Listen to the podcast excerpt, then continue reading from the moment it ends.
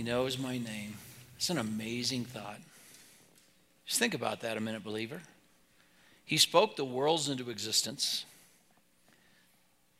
He holds them all by his power. He, by him, all things consist, the Bible says. And he cares to hear from you. He wants to hear from you.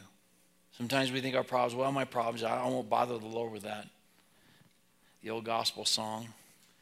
What a friend we have in Jesus. All our sins and griefs to bear. What a privilege to carry everything to God in prayer. He sees where you're at, He knows the trouble. He wants to deliver. He wants you, at least in the trouble, to be on His page so you can have your head lifted and understand maybe what He's doing. This morning we're looking at Matthew chapter 11.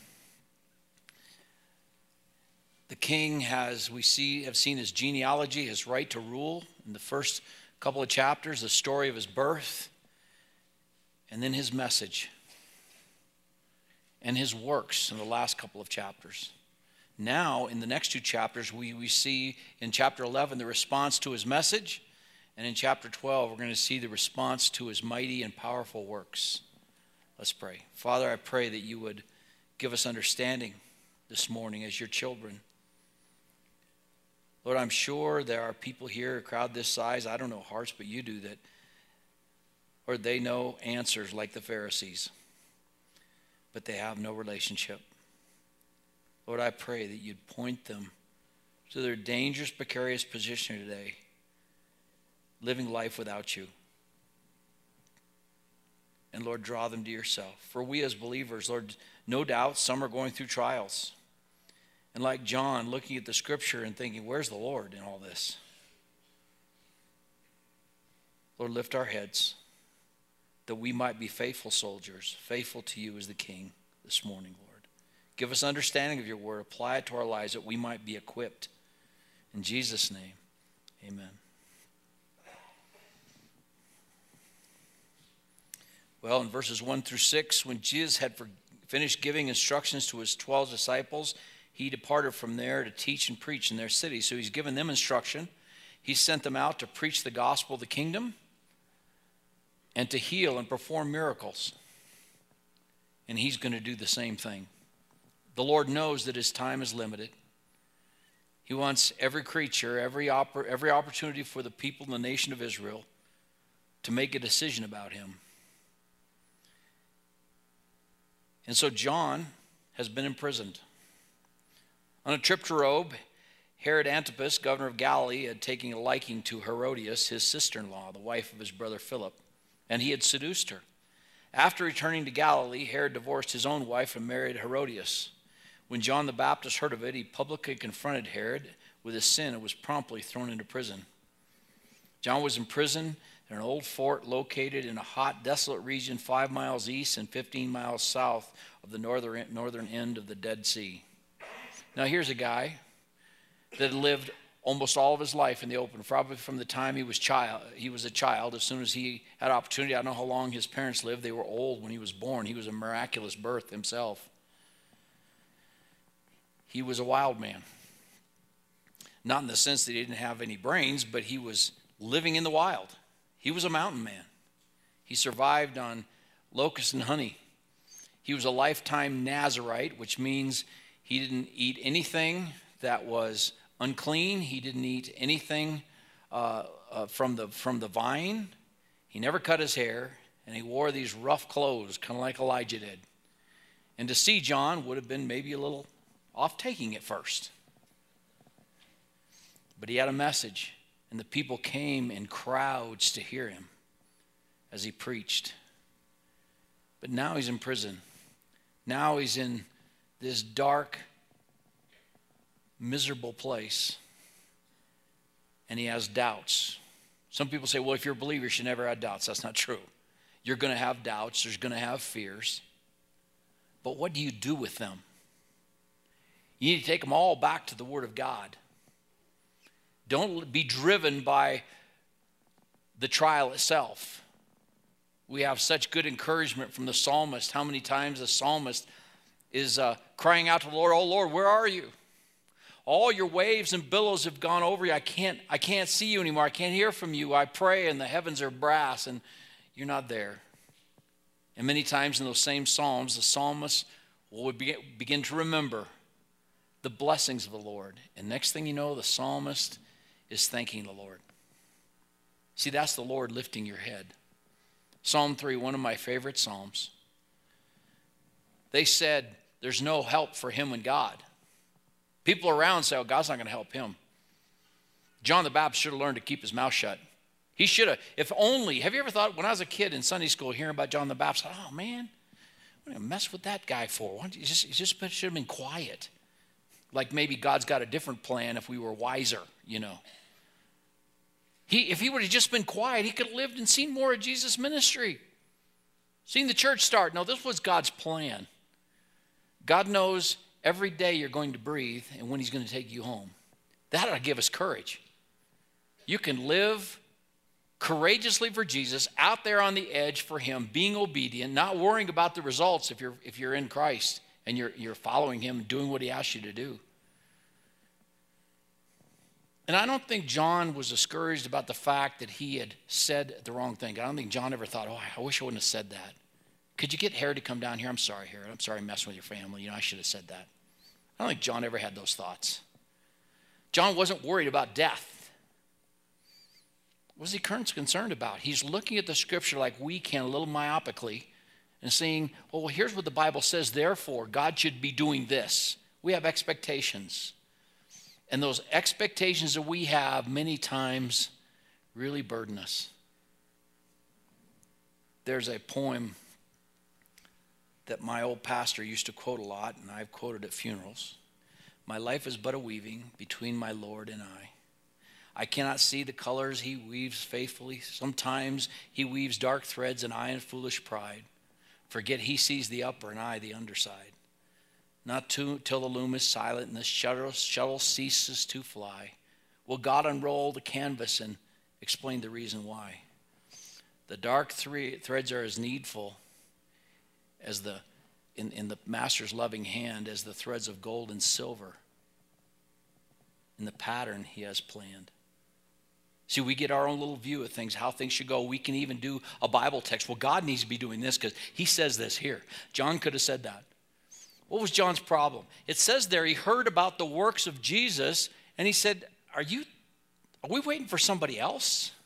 What did John experience? He had experienced God said, when you're going to know, you're going to recognize when he comes. Now, they were distant cousins, like second or third cousins, but still, he didn't grow up with Jesus. So God gave him supernatural recognition. Then when he, he baptized him, the Holy Spirit came down like a dove and rested upon him, and he heard the voice of the Father from heaven This is my son. He had that experience, and yet, well, maybe, maybe I got it wrong. Why? Well, look at Malachi chapter 3. You don't, I'll read it to you. You don't have to turn there. But you can if you want to make sure I'm telling you the truth.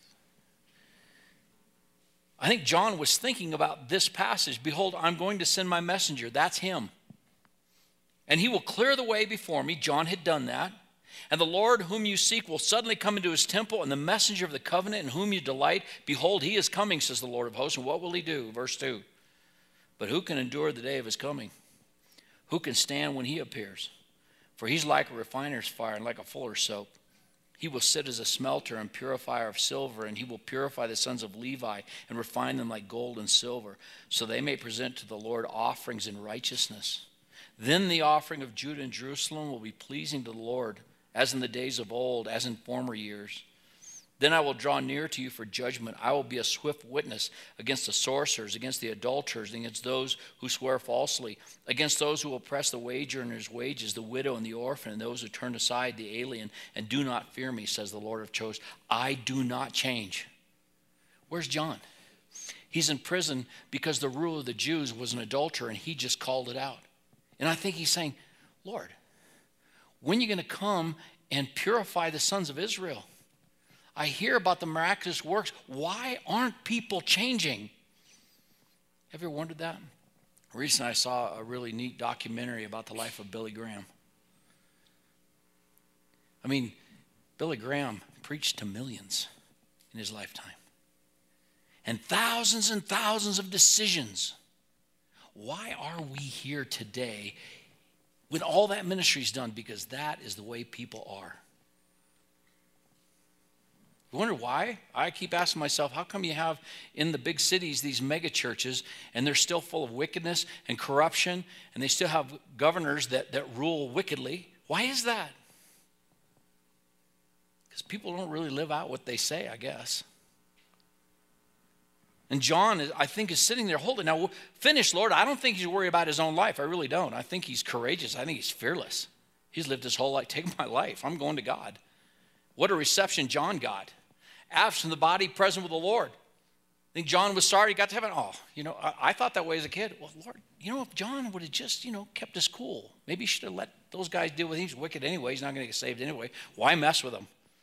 John never thought that. But I think he's wondering did I waste my life? Did, did, maybe, you know, maybe I was putting the emphasis on the wrong thing. Like the writer of Psalm 73.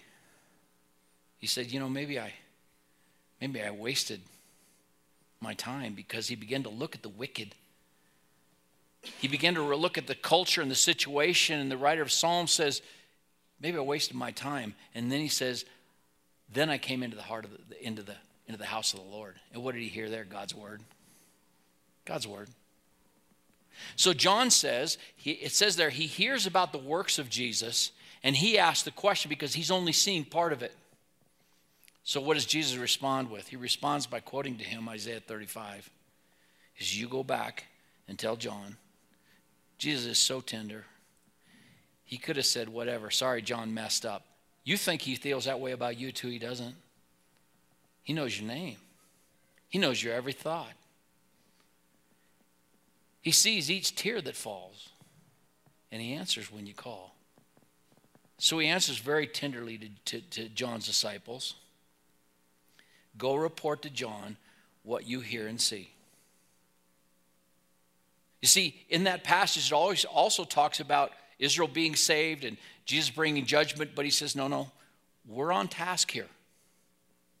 Stay with me, John. God is at work.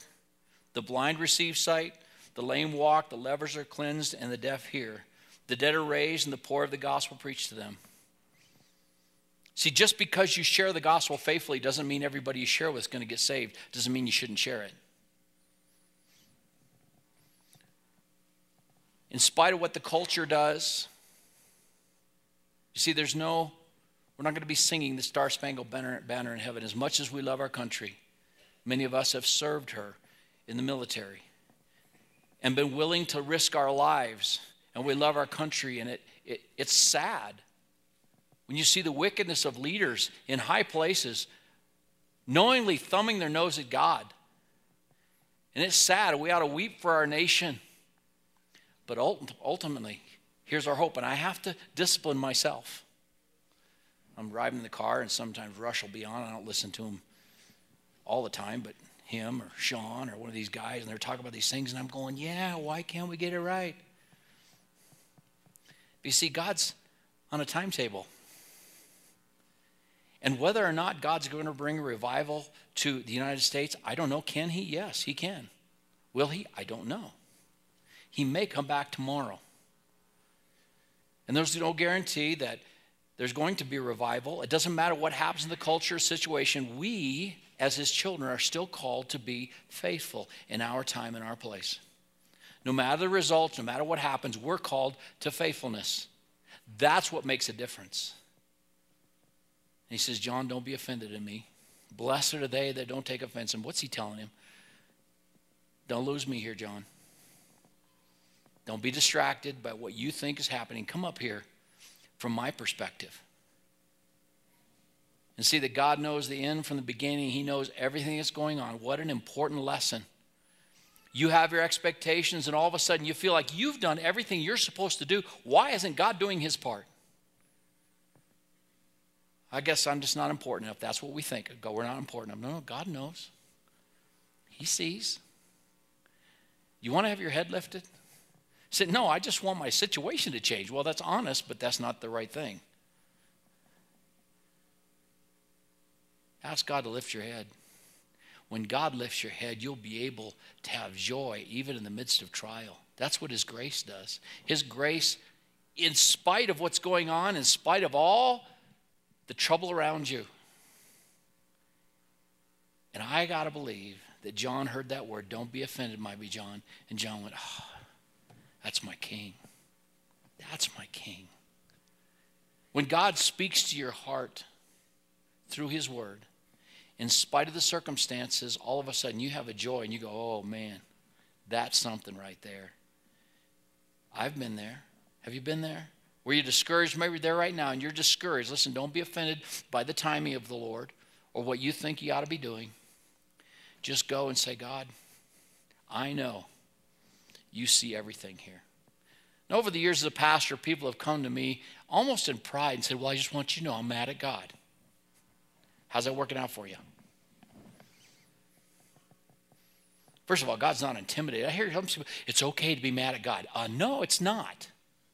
That's a rebellious attitude. Look what happens to the people in Israel. The old, the old nation of, of, of Israel, I'm just starting again to go through the scripture and read, and I'm just amazed at the rebellion. Then I have to consider that's my heart too sometimes. Hey, what have you done for me lately, God? They go through and they see all the miraculous things God does to deliver them. They don't even get across the Red Sea, and they're saying, you know, Moses, we told you not to bring us out here. We didn't come out here. You could just bring out here to die by the army. And they sing that tune all the way through the wilderness until God's had enough with them. He said, All right, fine. You're all going to die here. You have seen God's works. You reject Him. You reject the leadership. You're going to die in the wilderness. From 20 years old and up. And I think Pastor Al's done the, done the math on that, how many funerals they held every day as people were dropping like flies all the way through the wilderness. God had enough. So I tell people, like last one came up said, Well, I'm just mad at God. I said, First of all, you need to repent of your sin. Oh, what do you mean? That's bitterness. I understand being in the midst of a trial and being discouraged and being uh, depressed and not understanding. That's one thing. But you go to God, the first thing you better say is, God, I'm angry at you, and that's sin. Because see, what you've done is you put yourself in God and say, Well, if I were God, I'd do this. Well, you're not. And last lady, I said, So don't you think you need to repent of your sin? Oh, well, maybe. No, you do. And secondly, God's not intimidated by your little temper tantrum. But if you belong to Him, He will spank you. He promised He would. He scourges every son He receives. Why? He wants you to come. We need to come to the Word of God and to the things in our lives as servants, as learners, we're going to see in the last couple verses, not as experts not as theological professionals, as learners. Don't be offended, John.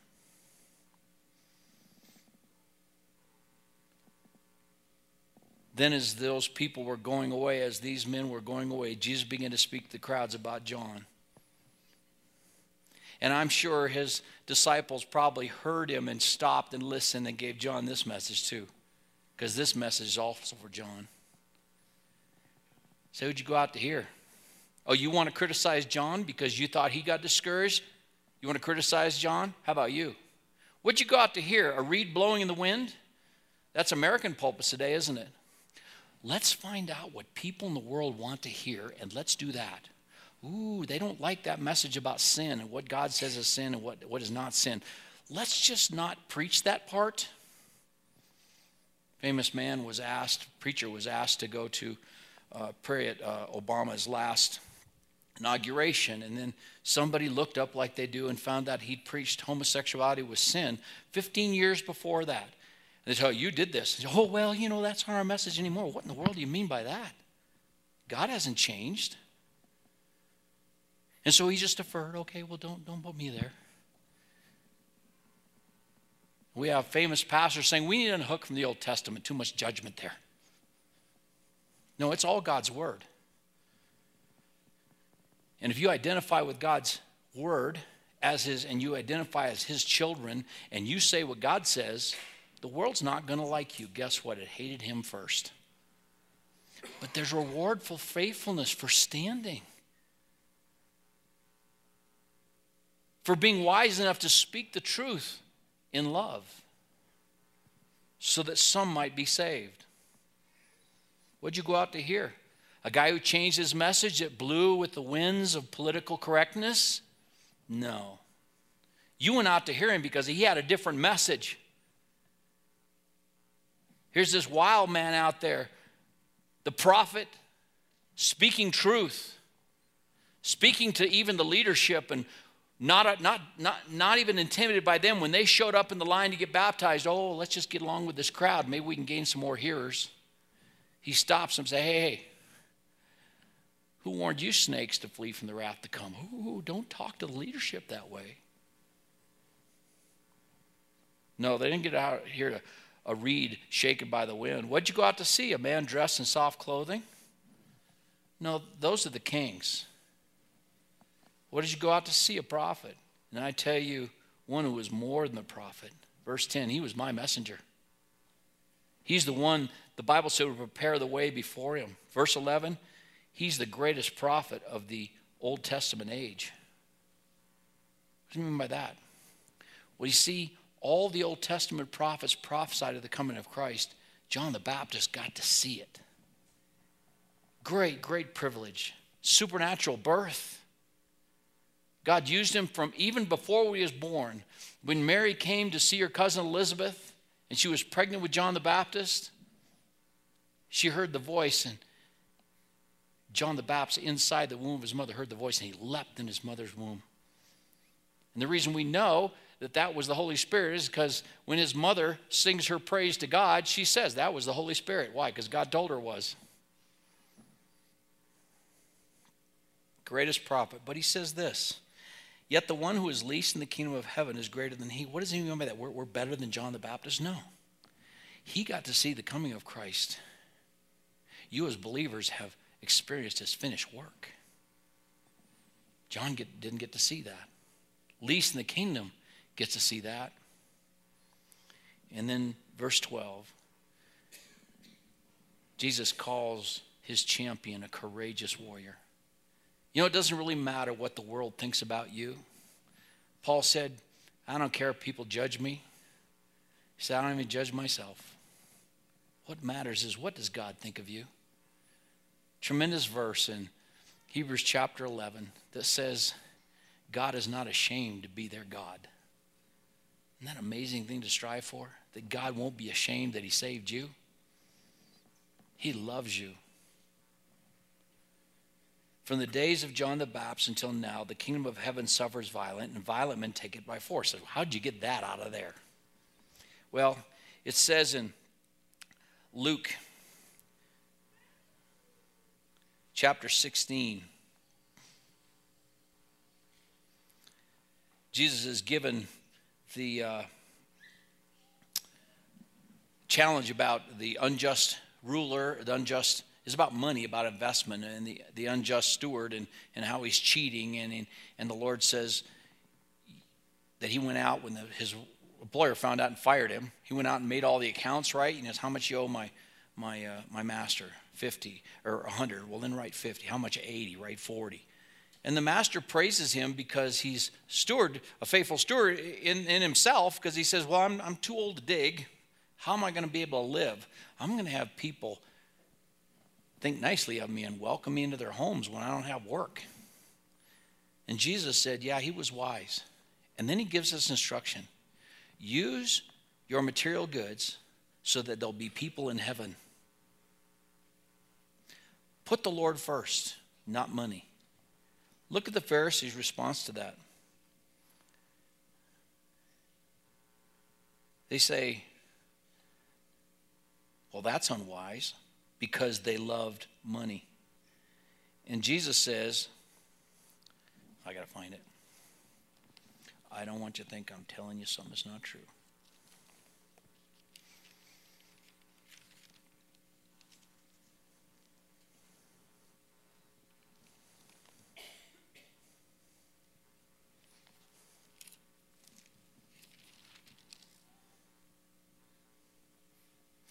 Verse 14 Now the Pharisees who were lovers of money were listening to all these things and were scoffing at him. He just told them, You can't love money and love God at the same time. You got to do one or the other. And he says, You are those who justify yourselves in the sight of him, but God knows your heart. For that which is highly esteemed among men is detestable in the sight of God. Verse 16 The law and the prophets were preached until John. Since that time, the gospel of the kingdom has been preached, and everyone is forcing his way into it. So he's saying, God, John's a champion. That's the parallel passage to here in Matthew chapter 11, verse 12. John's a champion. He's going to do whatever it takes to be faithful. And I think the greatest illustration is found in John Bunyan's Pilgrim's Progress. Interpreter, pastor, is giving uh, Pilgrim some advice before he sets out on the rest of his journey. He said, I want you to have some pictures in your mind. Satan's going to fight against you. But no, the Holy Spirit is stronger than this. This is a picture of a fire. And so Satan's on one side trying to put it out with water. On the other side, in the back side of the fire, there's the Holy Spirit putting oil on the fire so it never goes out. No matter what you face, God's life is in you. Then he takes them and he kind of gives them a scene. And there's these people in this beautiful, beautiful mansion, and the folks on the top are all dressed in gold and look like just a beautiful place and beautiful people. And Christian asks, interpreter, can we go in there? He said, well, just watch. Let me, let me show you what happens. But outside this castle, this beautiful house, this mansion, there are armed guards trying to keep everybody out that wants to get in. And there's a man a little distance away at a table. And a lot of people would like to go to heaven, but they're afraid to actually count the cost and try to they, they see all the opposition and the problem is going to be being a believer, and so they, they just hold back. The Bible says in Revelation 21 the fearful and the unbelieving will be in hell. They can't count the cost. And then one young man comes up and he says, Put my name down. And the man at the table puts his name down, he grabs his helmet, puts it on, gets his sword, and he rushes at the men trying to keep him out. In the Bible, it says there in Pilgrim's Progress, after giving and receiving many blows, he cuts his way through and enters in. As he does, he hears the people on top sing out to him, Come in, come in, eternal glory thou shalt win. And Christian says to interpreter, I know what this means. It's time to go. You see, salvation has been provided free. But the cost of being a faithful warrior is everything, but it's totally worth it. Romans 9 says, whatever suffering you experience cannot be compared to the glory that you're going to share in heaven. And that was enough instruction for Pilgrim not to give up. See, you won't give up either. Why? Because it's the life of Christ in you. Amazing Grace, it says, through many dangers, toils, and snares, I have already come. In Christ, there's going to be challenges, there's going to be tribulation, but Jesus says, Take heart, I've overcome the world. There's great victory at the other end. He said, Listen, if you would have it, he tells these people John was the spirit of Elijah. But they wouldn't have it.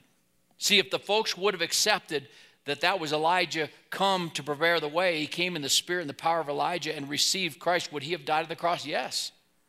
He would still have been crucified by the Romans because there had to be a sacrifice.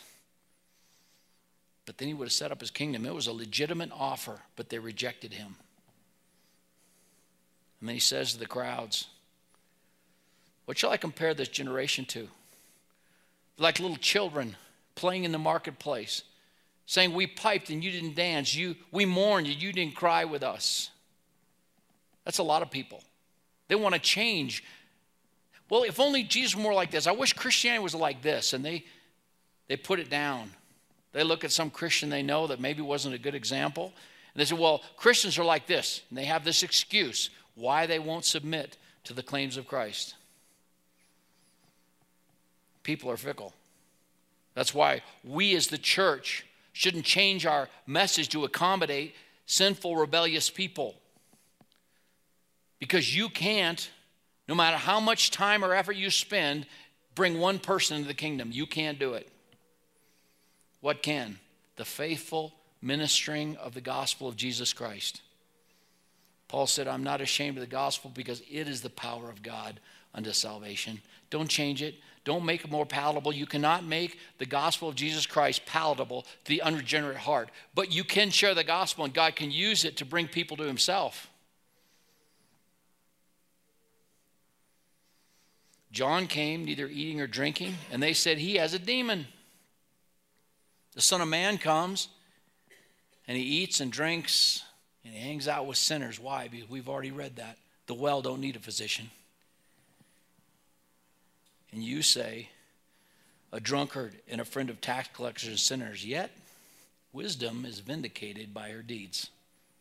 They're judging by the outside. A lot of people judge. Say, well, I read the Bible. Nothing there for me. And you know what? They don't belong to God, that's exactly right. There is nothing there for them. And they ignore the testimony of those whose lives have been changed. That shouldn't make us change our message. Then he goes on to the cities, governments, and he says, Woe to you, Chorazin, woe to you, Bethsaida. For if the miracles that occurred in Tyre and Sidon with the Gentiles that occurred in you, they would have repented in dust and ashes. And you, Capernaum, You'll not be exalted to heaven, will you? You will descend to Hades. Where was Capernaum? That was the headquarters of Jesus' ministry. He'd moved from Nazareth, and they rejected him and brought his family down, and his headquarters was there in Capernaum. And we just read in the last few weeks all the crowds that would come down and bring all the sick from all over Israel. And he healed everyone. There was a testimony. But for the most part, even Capernaum rejected him. No, you will descend to Hades.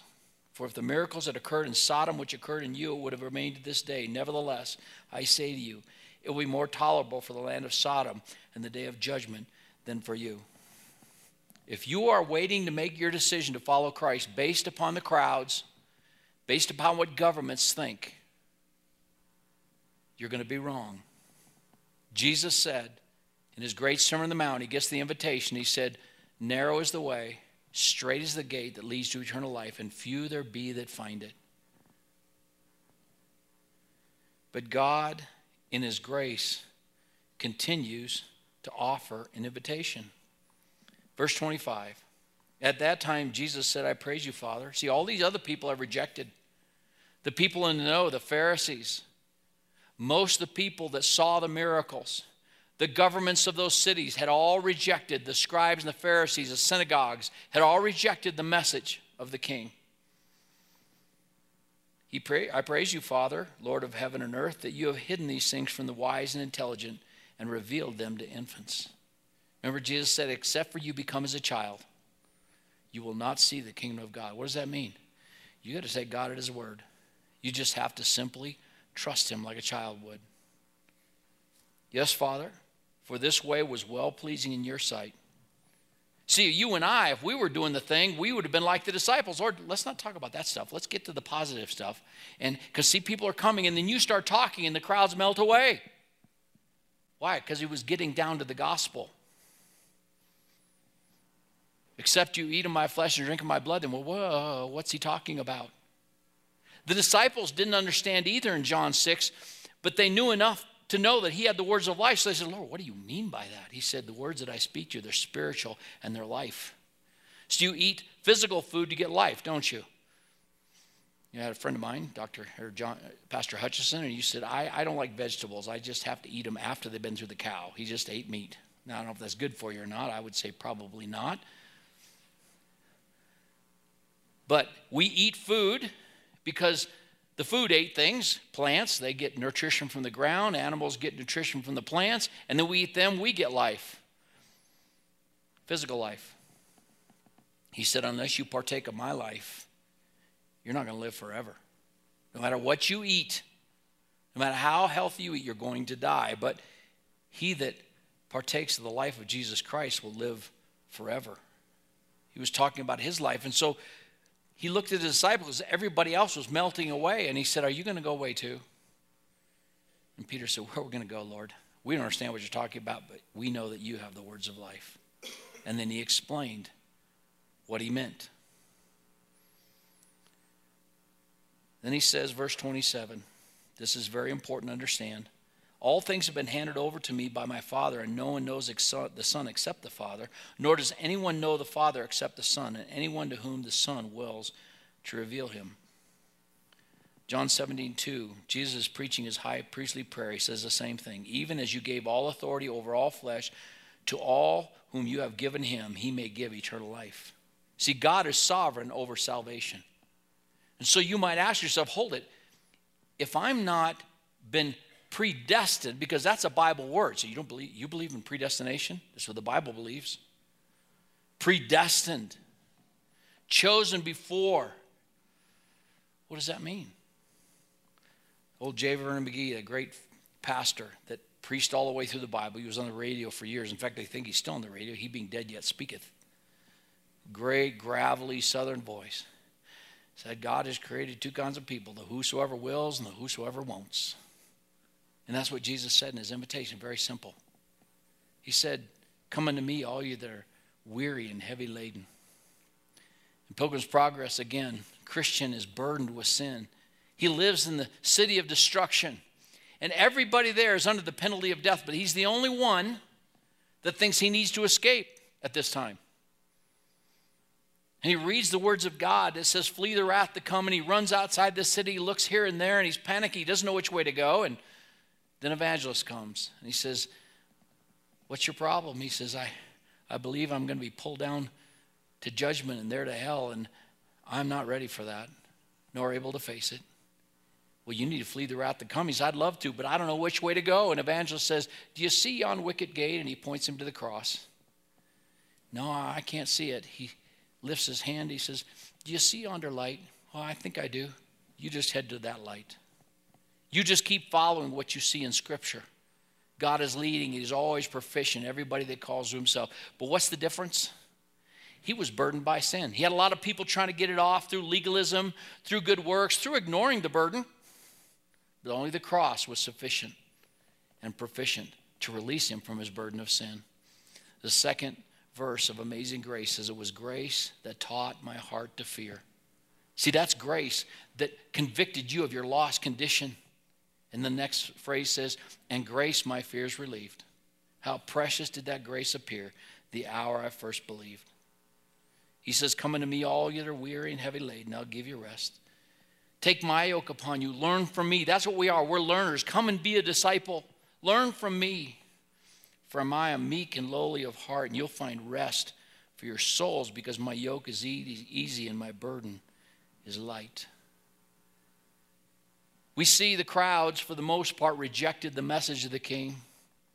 Those that were in authority in the cities that saw the miracles, they rejected the king. But what will you do with Jesus? In Matthew 27 22, Pilate has examined Jesus and he finds no fault in him. And so he scourges him, hoping the people will feel sorry. And he brings him back out to the crowd. And he says, I'll release to you Barabbas, this, this convicted criminal, or Jesus. And they say, No, give us Barabbas, release him. And then he says, What would you have me do with Jesus who is called the Christ? That will be a question one day. You may have all the reasons and all the excuses why you haven't trusted Christ, but realize this one day you're going to stand before God. And then the question will not be, What will you do with Jesus? but what will Jesus do with you? Father, we thank you for your word. We're so thankful that in spite of our condition, Lord, our sin, and the sin of this world, that you still extend an invitation for us and say, Come unto me, all you that are weary and heavy laden. Lord, I pray for those here this morning that may have a lot of things figured out, a lot of life. They, they, they figured out their politics, they figured out what pro team they should root for, and where they should work, and how they should invest their money, but Lord, they don't have you. And we hear the words echo in our heart from James What is your life but a vapor that appears for a little time and then vanishes away? We don't have tomorrow. Today is the day of salvation. And the words of Jesus in Matthew 16 if a man gain the whole world and lose his soul, is that a good investment of life? Lord, I pray if there are some here that don't know you as Savior, you would draw them to yourself, and that we as believers would, would listen, take heed the time is short, and we have this opportunity to be faithful, Lord. that we might hear from your lips, Well done, faithful servant. In Jesus' name we pray. Amen. Let's stand and sing together.